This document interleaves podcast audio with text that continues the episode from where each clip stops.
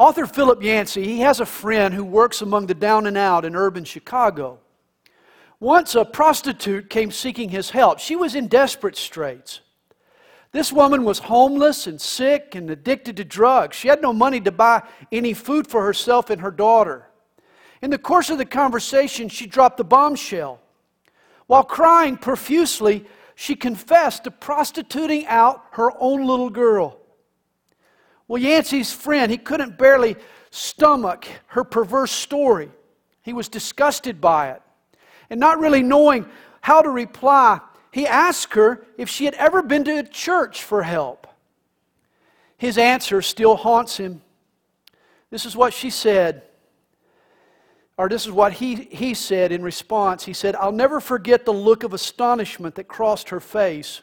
She cried out, Church! Why would I ever go there?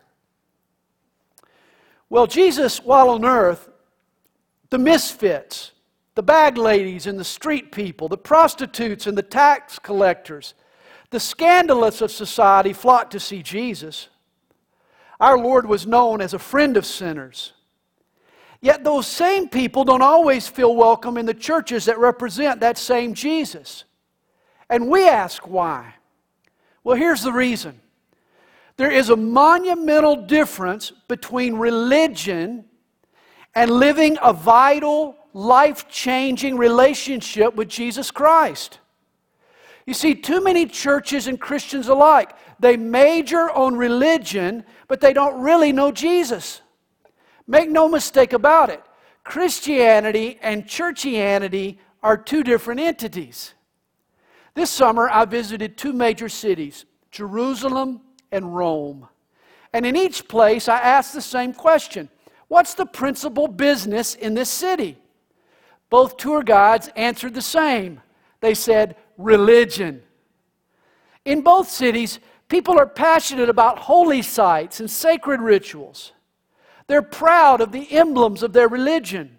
They write their prayers down on pieces of paper and then slip them into the crevices of the wall or they bow before their mosque, or they kiss the toe on the statue of St. Peter. You see, religion promises that being in a holy place or doing a holy thing will make you holy and therefore closer to God. Well, after the problems I saw in Jerusalem and Rome, it's safe to say that religion fails to deliver on its promise. Roy Gustafson, he writes this Religion is man's quest for God. The gospel is the Savior seeking lost men. Religion originates on earth, the gospel originated in heaven. Religion is man made, the gospel is God's gift. Religion is the story of what a sinful man tries to do for a holy God. The gospel is the story of what a holy God has done for sinful men. He sums it up Religion is good views, the gospel is good news. And too many folks fail to understand the difference. Religion consists of rites and rules and relics and recitations and regulations. Religion has a select few or a priestly caste, as well as their shrines and their sacred places. Often, religion has a dress code and an admission fee. It sends its detractors to hell and its subscribers to heaven. Religion builds itself as a step by step to get you to heaven, whereas Jesus is able to bring heaven to you. It reminds me of the Sunday school teacher who started her lesson with a question Okay, boys and girls, how many of you want to go to heaven when you die? One five year old, he was insulted by a question with such an obvious answer. Little Tyler, he raised his hand and he said, Well, of course I want to go to heaven. Why do you think I put a nickel in the offering box? Out of the mouth of babes. But this is the attitude of religion. How can I buy myself some fire insurance? What deeds should I do? What hoops do I need to jump through? What dues am I required to pay? What rigors can I put myself through to prove to God how deserving I am of His favor? How can I settle up with God for my sin so that I can get on with my life? You see, religion is about form and appearance and outward compliance and political fervor, but the sad testimony of religion is its inability to change man on the inside. Rather than fill us with love for God and for others, all too often, religion just sanctions our hate.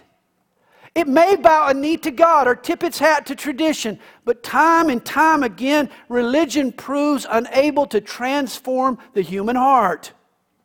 Here's why we don't attract the folks that Jesus attracted. We're too busy doing stuff to make ourselves look good to really be good. Religion creates a resume that inflates our pride and bolsters our self righteousness. And worse, our pet specifications end up a barrier to folks who might want to come to Jesus but don't get the chance because they're so turned off by our religion. Author A.W. Tozer, he makes this observation most men play at religion as they play at games. Religion itself being of all games the one most universally played. You see, religious people pretend to be morally superior, then play games that promote their perceived superiority. And one group believes us. They see our badges of religion and they think that we're more than we are. And they get discouraged. How could I ever be as good as those guys? If they only knew. The other group sees right through us. They're unimpressed. They see the chinks in our armor. They know that even a pious person is far from perfect. They're turned off by pretense and hypocrisy. You see, either way, religion doesn't attract anyone, it repels. Hell will be full of people who never considered Jesus because they were so disillusioned by religion. Now, let me make a statement this morning that at first sound might be strange to your ears, but it's true. God is opposed to religion. That's right, the God of the Bible is against religion. For a time, religion was necessary, it was a stopgap measure. But it was never part of God's original design, and in the end, there'll be no place for it in eternity. Revelation 21 takes us to the end of the timeline, to that moment when time fades into eternity when the physical universe is no more. 2 Peter 3 tells us that the elements will melt with fervent heat. A colossal meltdown occurs. The world with which we're so familiar will become a distant memory.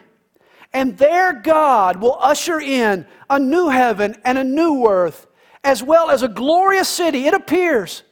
Heaven today is that city and John sees this new Jerusalem descending from God like a bride adorned for her wedding day. The last 19 verses of Revelation chapter 21 provide us a description of this eternal city. I encourage you to read the chapter. John stretches our imagination as far as it can be stretched. The glories of the celestial city are incomprehensible to even the most daring dreamer. But what's in this city is not the only important revelation. Perhaps more stunning is what's excluded from the New Jerusalem. For in verse 22, John notes a significant omission. He says, But I saw no temple in it. Now, today, when you think of the skyline of Seattle, you think of the Space Needle. St. Louis is synonymous with the arch that crosses or by the Mississippi. Paris has the Eiffel Tower, San Francisco, the Golden Gate Bridge. Every picture of London, and you've seen them on the Olympics, includes Big Ben. The great city of Atlanta, it has the varsity. but in the Old Testament, the temple built by Solomon and later Herod's temple dominated Jerusalem's skyline. Now, whenever we take a trip to Israel, we visit the Israeli Museum, where they have a model of Jerusalem at the time of Christ. It's enormous, about the size of a fast food restaurant. And you see the temple in proportion to the rest of the city. Clearly, the temple was the main attraction. The Temple of Jerusalem dwarfed all its adjacent buildings, it towered over the city's landscape. You see, a generation after David conquered Jerusalem from the Jebusites, Solomon constructed the temple. It was built at God's command, after divine specifications. It stood for 400 years as the nation's focal point. Three times a year, all Jewish males were commanded to go up to Jerusalem and worship at this temple. The temple was the one place on earth that God had promised to manifest His presence and reveal His glory. The temple was referred to in the Psalms as God's footstool. Thus, it was an unprecedented tragedy when in 586 BC the temple was destroyed by the Babylonians. It was an act of God's judgment on the sin of the people. The Babylonians, they burned the temple and they transported the Jews to Babel, where they spent 70 years in exile. And yet, the very moment they returned to the land, their first desire was to rebuild that temple. The prophet Haggai even rebuked the Jews for rebuilding their own houses before they found time to rebuild the house of God. 500 years later, when Herod became king, he courted the favor of prestigious Jews by remodeling and expanding the temple. And this was the temple visited by Jesus. You recall our Lord's ominous prediction from the top of the Mount of Olives overlooking the Temple Mount. He said that because of the nation's rejection of their Messiah, not one stone of the temple would be left upon another. And that prediction came true. 40 years later, in 70 AD, the temple was razed to the ground by the Romans. But my point is this a temple in Jerusalem has always been the Jewish priority. Even in Israel today, there is a move today to rebuild the temple. On our recent trip, we visited the Temple Institute, where a group of Jews are fabricating furniture and tools for a future temple. A current rabbinical leader in Israel, Naaman Kahan, he remarked, All Jewish history, as far as we're concerned, is one big parenthesis until the temple is returned. Life without the temple is not really living. For the last 2,000 years and for 50 generations, the Jews have prayed for the rebuilding of their temple. And to me, this long and storied saga of the temple makes it all the more strange that in eternity, in the New Jerusalem, a temple is conspicuously missing. How can something that played such a significant role in the city's past be absent in the Jerusalem of the future? Why is the temple just temporary? Realize the temple in Jerusalem was synonymous with religion. It was the bastion of religious practice and passion. You could call it religion's greenhouse, its hotbed. The Jewish temple was the epitome of religion. The temple was the site of the altar where the sacrifices were offered to God. Vows were taken at the temple. The priest burned incense in the temple. Outside the temple, the Levites performed ceremonial washings. Ordinary Jews and Gentiles alike, they came to the temple precincts to pray. Tithes were placed on the giant collection boxes that sat in the temple's outer court. The temple was a beehive and a showcase for religious activity. But there was one problem. Though the temple was in close proximity to God and was permeated with the things of God, it never put men and women in actual touch with God. It never did. Human initiated sacrifices and vows and outward washings and baptisms and the burning of incense and rote prayers and tithes never put folks in a right relationship with God. Religious activities, they taught lessons and they illustrated truths, but by themselves they were never able to cleanse a person's sin and make a bad heart better. God saw religion as a means to an end, but He never intended for it to be an end in itself. Realize for thousands of years the temple doors stayed open for business, and yet a whole millennium of temple operation only produced sad spiritual results. The temple stressed and focused on the distance between God and man without doing anything to close the gap. The temple fostered a deception in the mind of man that we're better than we are. and the temple formed a distraction that impeded real worship, it eventually became a substitute for God. And here's what I want to talk about with the rest of my time.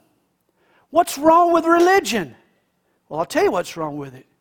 It focuses on distance, and it fosters deception, and it forms distraction. First, understand that the temple and the religion, it's so epitomized, focused on the distance between God and man without doing anything to end that separation. You see, the temple was divided into various courts. The inner sanctum was home to the presence of God, but it could be visited by only one person, the high priest, and then only one time of, a year, of the year on the Day of Atonement. Well, the next area outside the inner sanctum was the holy place, but it was for only the priests. The third court was the court of Israel, which sort of doubled as the men's only club, sort of the Augusta National of ancient Israel. I mean, still, women and Gentiles were on the outside looking in. In fact, if the temple were the Georgia Dome, most of us would have been sitting in the nosebleeds. It's funny, really, though the temple was abuzz with religious activity, no one in the precincts was really getting through to God. Individual sin kept everyone separated from God. The temple was a place to remember what God was like and plead for His mercy, but it didn't bring anyone in contact with God Himself. Today, Jews in Jerusalem, they pray at the Wailing Wall. These stones are the remnant of the retaining wall that used to surround their ancient temple. And Jews believe that prayers prayed there are more likely to be answered. I ran across this great photo. It's of an Orthodox Jew holding up a cell phone in front of the stone so his friend on the other end could offer a prayer. Technology and religion on a joint venture here. This is religion in a nutshell. Folks assume that religion will bring them closer to God. In reality, it simply emphasizes the separation that exists between them and God. You see, the temple was a place where people did a lot of God stuff, but they never got to know God personally. In a sense, they were around God, the things of God, the worship of God, but that's not how you know God. People today make the same assumption, sadly. They come to church and they start doing a lot of God stuff and acting religious and hanging out with religious folks. But you don't come to God through osmosis. That's not how you know Him. Godliness isn't a germ you catch by proximity. Only Jesus can bridge the gap between us and God. You can know God, but it happens when you choose to follow Jesus. Religion illustrates our separation. It's Jesus alone that did the work to close the distance. He forgives our sin, He changes our heart, He connects us to God. Last year, the NBA had a lengthy labor dispute. The players couldn't agree to terms with the owners, and so the owners locked them out of their arenas and their facilities. The pro basketball players, they practiced on their own and they held a few exhibitions, but it wasn't the same. It wasn't real basketball, it was a lockout. Well, understand, the temple was the ultimate owner lockout. In the temple worship, it was obvious that God had barred man from his presence. God was waiting until we agreed to his terms and embraced his son Jesus. For centuries, people came to the temple to practice on their own, put on their own personal exhibitions, but it wasn't the real thing. It was a game, not God. You see, religion is an owner lockout, it's all about distance. And second, the temple failed because it fostered a deception in the mind of man. You see, in Old Testament times, after a while of going to the temple, people thought they were right with God just because they entered its doors. This was the phenomena that occurred in Jeremiah chapter 7. The people of Judah felt that they were immune from God's judgment because Jerusalem, their capital city, was home to God's temple. How could God ever judge us? We've got the temple. And yet the prophet Jeremiah warns them in chapter 7, verses 3 and 4 Amend your ways and your doings. Thus says the Lord of hosts Do not trust in these lying words, saying, The temple of the Lord, the temple of the Lord, the temple of the Lord are these. He's saying don't trust in temple activity or temple attendance. Religion won't spare you from God's judgment. God isn't looking for religious observance, He wants heartfelt repentance.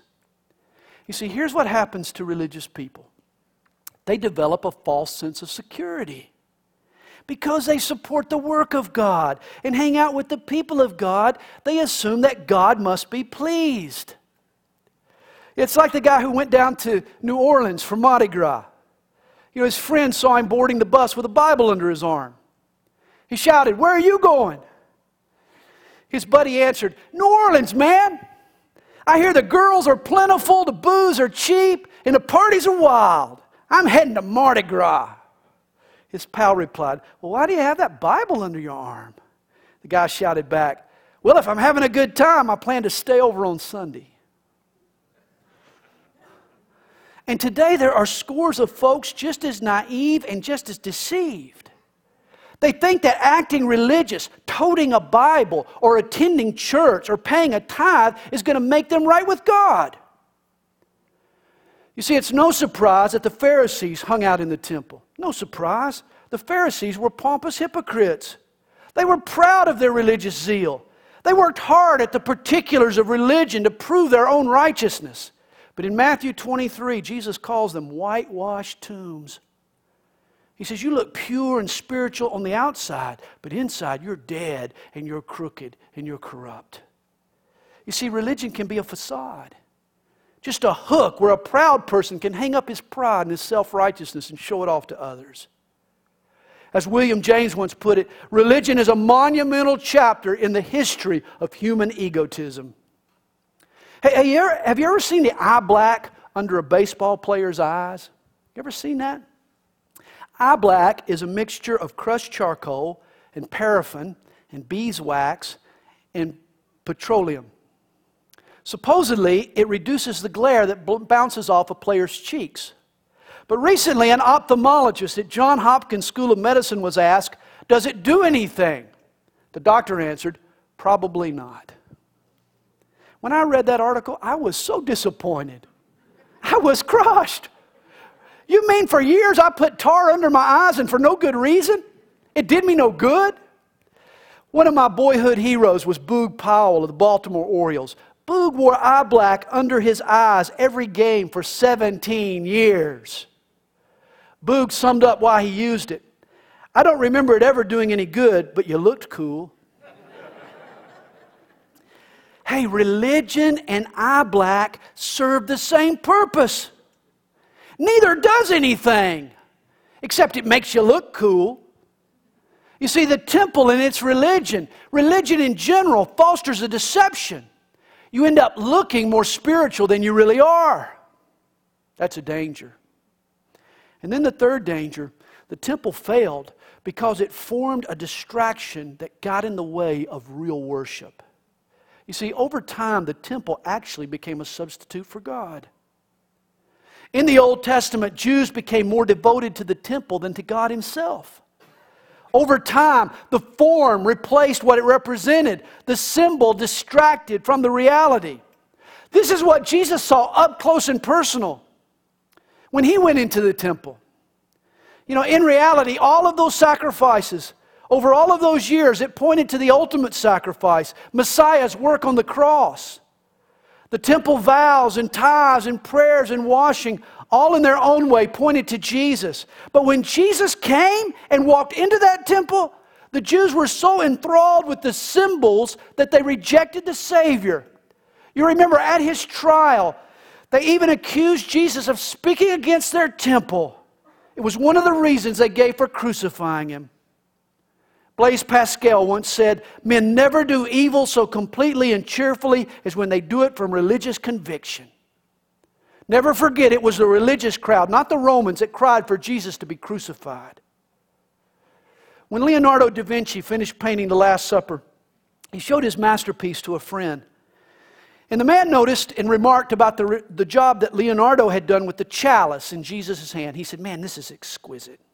Immediately the artist, he grabbed his paintbrush and he blotted out the chalice.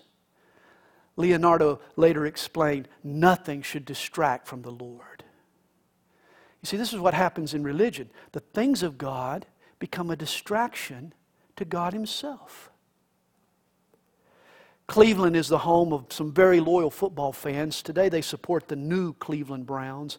But prior to the new Browns, every Sunday for 46 years, the city threw tailgate parties and headed to the stadium to cheer on the old Browns. That is, until 1996, when Browns owner Art Modell, not a popular guy in Cleveland, moved the team to Baltimore and renamed it the Ravens. But a strange phenomenon occurred the first Sunday in September of 1996 after the move. Even though there was no longer a Cleveland team, fans still showed up at the stadium wearing Browns jerseys and waving Browns pennants. After tailgating that Sunday, they still went into the stadium to cheer and holler for their absentee Browns. And this is the perfect illustration of religion. Religion talks about God and gets dressed up for God and cheers for God and wears God clothes and does God stuff, but it's all a substitute for experiencing God Himself. People play at the game and they miss out on God. Religion ends up a deadly distraction. In a sense, Karl Marx was right with his infamous statement religion is the opium of the masses. Religion does keep men in a stupor. It keeps them hung over. It deadens their senses to the need for a real, living, vital, growing relationship with God. And this, my friend, is why there is no temple in the New Jerusalem. The temple speaks of religion, and there'll be none in eternity. Religion is replaced by God Himself. Read the rest of Revelation 21, verse 22. John also records what's included in the city. He said, But I saw no temple in it, for the Lord God Almighty and the Lamb are its temple. In the New Jerusalem, the symbols will vanish in the wake of the substance. The forms will flee in the face of reality. There'll be no need for a temple when we're living in the presence of the Lord and the Lamb. In Revelation 21, the end of religion has come. The temple is replaced with a true relationship with God. When the Lord and the Lamb are the temple, there'll be no distance between man and God. Both will live together and forever in perfect harmony. Deceptions won't develop when the Lord is the temple. Truth and trust will reign in men's hearts. And there'll be nothing to distract us we'll all see Jesus face to face.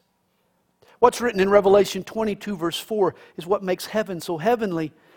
John tells us they shall see his face, and his name shall be on their forehead. We'll see Jesus for ourselves, and he'll fill up our thoughts. This is why temples are unnecessary and temporary. Religion, this is why religion is a lame duck. It's the Lord and the Lamb that will capture our heart and lead us in the ways of God forever. This one verse, Revelation 21, verse 22, provides us a major detail of the future celestial city. It has no temple. And yet, this fact has a profound influence on my priorities today. For as a believer in Jesus, why am I trying to be all religious when there'll be no religion in heaven? I don't have to worry about dotting every religious I and crossing every legalistic T. I've been set free. Adhering to religious rules and observing religious rituals shouldn't be my priority. I need to be fixated on one thing that's following the Lord and the Lamb. God wants me trusting in and walking with and relying on the Lord Jesus. Here's the Christian's duty in a nutshell. To sum it all up, God Almighty wants you and I to be madly in love with Jesus. Forget about religion and just fall in love with Jesus. As Martin Luther put it, faith is under the left nipple, it's in your heart. God wants our passions aflame and on fire with love for the living Lord Jesus Christ. Jesus bore our sin. He secured for us a permanent pardon. There's no need to tiptoe through the temple. You can move past temple stuff and religious stuff, and you can go straight into God's presence. You can live in the inner sanctum where God dwells, not in the outer courts of religion. For the follower of Jesus, the end of religion has already come. And a living, loving, liberating relationship with the Lord and the Lamb has begun. And as Christians, our job is not to push religion. It's not to mandate to society a list of laws and liturgies. God hasn't called us to invite folks to the temple of religion. He doesn't want us to foster the notion that religion somehow gives you an advantage with God, for it doesn't. The only thing that's going to matter in heaven is the Lord and the Lamb. That's why our only task today is to lift up Jesus. Our job is to invite irreligious sinners, just as they are and right where they're at, to come to Jesus. That's our job. This is why we don't want Calvary Chapel to come across as a religious place. Have you noticed we don't follow a religious calendar or have any overtly religious traditions?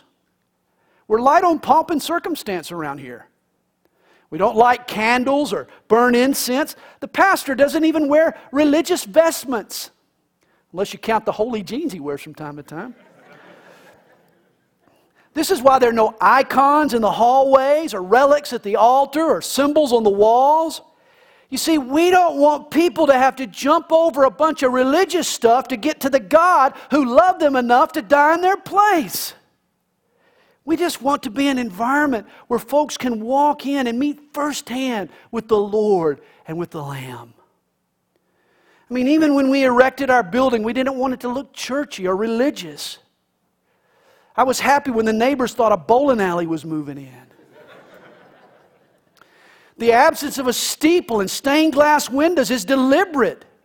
I mean, here's the deal if there won't be a temple in the New Jerusalem, why would we build one now? I remember in our childhood church, we felt as if we needed to whisper in the sanctuary. It was as if the Almighty was behind the curtain and nowhere else. We assumed that God lived only in stained glass houses. A couple of weeks ago, I officiated a wedding at another church. It was a very formal and liturgical setting stained glass, wooden uh, beams, it was big altar, whole deal. And all the old religious feelings came flooding back. In that environment, suddenly there were two sets of rules. There was a religious protocol that applied to God's house, and then there were the regular rules for everywhere else. And you see, this is what religion does it creates in our hearts this artificial separation. That religious people and places and activities are made to appear more righteous to God, while secular places and people and activities seem inconsequential to God. But neither is true. Religion doesn't give you an advantage, and secular is no less important. All that matters now is the Lord and the Lamb, and all of life should be brought under His authority and live to His praise. Realize I don't want to be a church that's churchy or religious. As a matter of fact, I am against religion. Religion highlights the distance between man and God. It deceives us into thinking we're more than we are, and it distracts us from true worship. I mentioned to you earlier, all cities, they have famous landmarks. Rome has the famous Colosseum, and Moscow has Red Square, and Marietta has the Big Chicken. well, Jerusalem of old was towered over by the temple, but the future city that we're all longing to see, the New Jerusalem, its skyline is going to be dominated by the Lord and the Lamb. Jesus will be the bright light of all eternity. And this is why I'm praying that today Jesus will fill up every skyline, every headline, every byline of my life, and your life as well. I pray He'll dwarf all that goes on in this church. Guys, it is not about religion. It's not about jumping through hoops and doing backflips for God. It's about Jesus, yielding your life to Him, embracing His life for you. All that God has for us, He is wrapped up in Christ. May religion come to an end in your life. And may God reveal Jesus in all of his grace and in all of his glory.